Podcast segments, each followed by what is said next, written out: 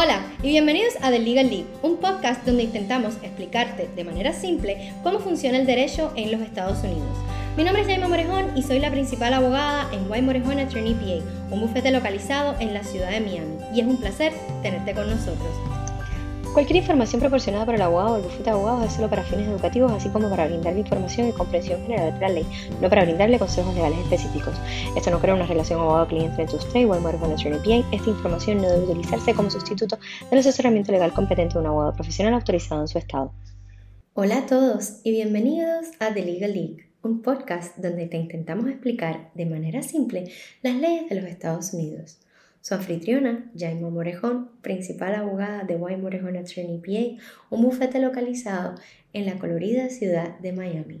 Hoy vamos a estar hablando sobre un tema bastante actual, el programa del parol. El 6 de enero del 2023, la administración del presidente Biden y el Departamento de Homeland Security, en un intento de detener la entrada de personas por la frontera sur de los Estados Unidos, implementó un programa que permite a las personas entrar en los Estados Unidos de manera legal con un parol que tendrá validez por un periodo de dos años. La implementación de este programa ya está en marcha y a pesar de que existen demoras en la aprobación de los casos, ya han sido miles los que se han beneficiado de esta nueva regla migratoria. ¿Quiénes pueden aplicar a este beneficio? Serían elegibles para aplicar a este beneficio los nacionales de Cuba, Haití, Nicaragua y Venezuela que se encuentren fuera de los Estados Unidos, que posean un pasaporte válido para viajar de manera internacional, que cuenten con un patrocinador en los Estados Unidos. Otros requisitos incluyen pasar el chequeo de seguridad nacional, no haber sido deportado de los Estados Unidos, no haber cruzado de manera irregular la frontera de los Estados Unidos, de México o de Panamá después de la fecha de anuncio de la regla y no tener otra nacionalidad. En el caso de las personas que sean cónyuges, parejas de hecho o hijos menores de edad, este último requisito no es necesario. Los beneficiarios del parol I-134A tienen que cumplir con ciertos requisitos para poder acceder a la solicitud del parol. En primer lugar, es necesario que estas personas se encuentren fuera de los Estados Unidos. Desafortunadamente, no pueden encontrarse dentro de los Estados Unidos para ser beneficiarios de esta medida.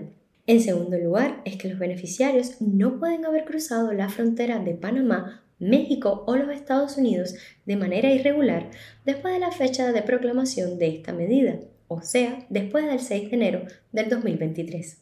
Finalmente, los beneficiarios del patrocinio no podrán tener ninguna otra nacionalidad, o sea, no podrán tener doble nacionalidad ni residencia permanente.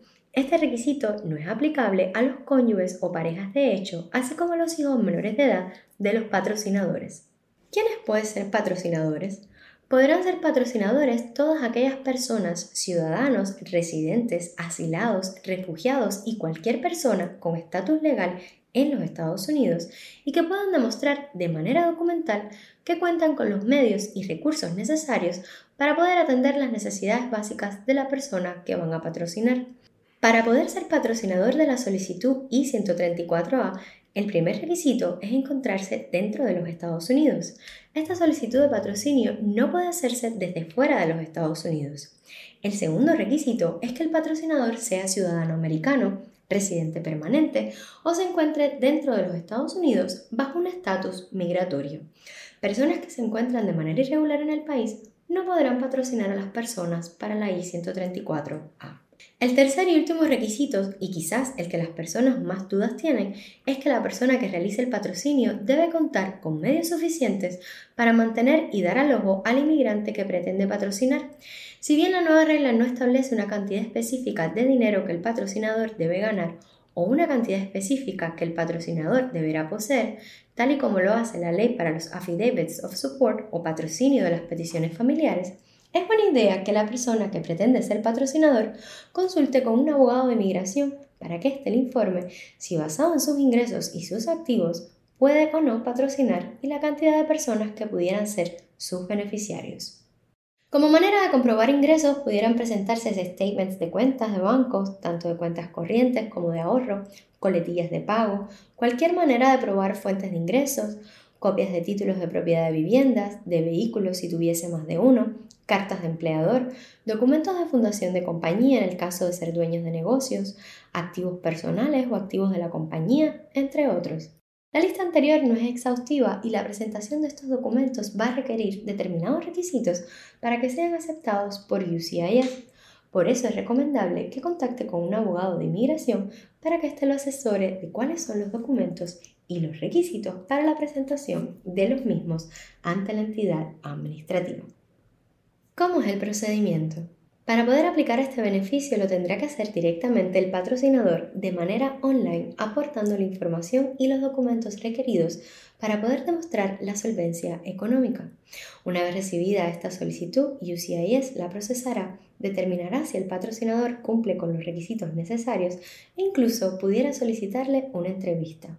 En el caso de ser aprobado, el beneficiario entonces recibirá una alerta para que ingrese su información en la aplicación del US Custom and Border Protection y si el CBP le otorga a su discreción autorización para viajar a los Estados Unidos y solicitar parol en el puerto de entrada. Esta autorización será válida por 90 días y la autorización del parol es discrecional del oficial de CBP debido a razones humanitarias urgentes o de beneficio público. Con la reapertura de la Embajada de los Estados Unidos en La Habana y el comienzo del procesamiento de todas las solicitudes de visa, el Departamento de Estado anunció que reanudaría el programa especial de parol que existe para los cubanos. Este programa, que existe desde el año 2007, fue detenido en el 2017, cuando la Embajada de los Estados Unidos en La Habana cerró sus operaciones. Este programa existe debido al acuerdo entre los gobiernos de Cuba y Estados Unidos de otorgar 20.000 visas de inmigrantes al año sin contar con las visas de inmigrante otorgadas a ciudadanos americanos. Básicamente, para poder ser beneficiario del programa del parol, se hará necesario que exista una petición familiar aprobada, que no existe una visa de inmigrante disponible para su categoría, que el beneficiario sea ciudadano cubano residiendo en Cuba y que el Centro Nacional de Visas lo invite a participar en el programa. Este último requisito es de extrema importancia. Si el Centro Nacional de Visas no le invita a participar en el programa del parol, ni peticionario ni beneficiario pueden aplicar de manera directa. Una vez recibida la invitación del Centro Nacional de Visa, pagadas las costas correspondientes y enviados los documentos requeridos, el beneficiario asistirá a una entrevista consular donde el oficial determinará o no si otorgarle el parol. La diferencia entre este programa y la petición familiar es que siguiendo la ruta de la petición familiar, el beneficiario ingresa a los Estados Unidos con la categoría de residente permanente, mientras que a través del programa del parol, el beneficiario ingresa al país con un parol que le permitirá al año ajustar su estatus a través de la ley de ajuste cubano si es que fuera ciudadano de Cuba. Muchísimas gracias por estar nuevamente en nuestro podcast. White Attorney PA atiende casos de inmigración y familia y la primera consulta es gratis. Si necesita nuestra ayuda, no duden en contactarnos. Aquí, su problema es nuestro problema. Muchas gracias. Gracias por escucharnos. Si necesitas ayuda con tu problema legal, no dudes en contactarnos. Puedes encontrarnos en whitemorejoneattorney.com o llamar al 786-907-0154.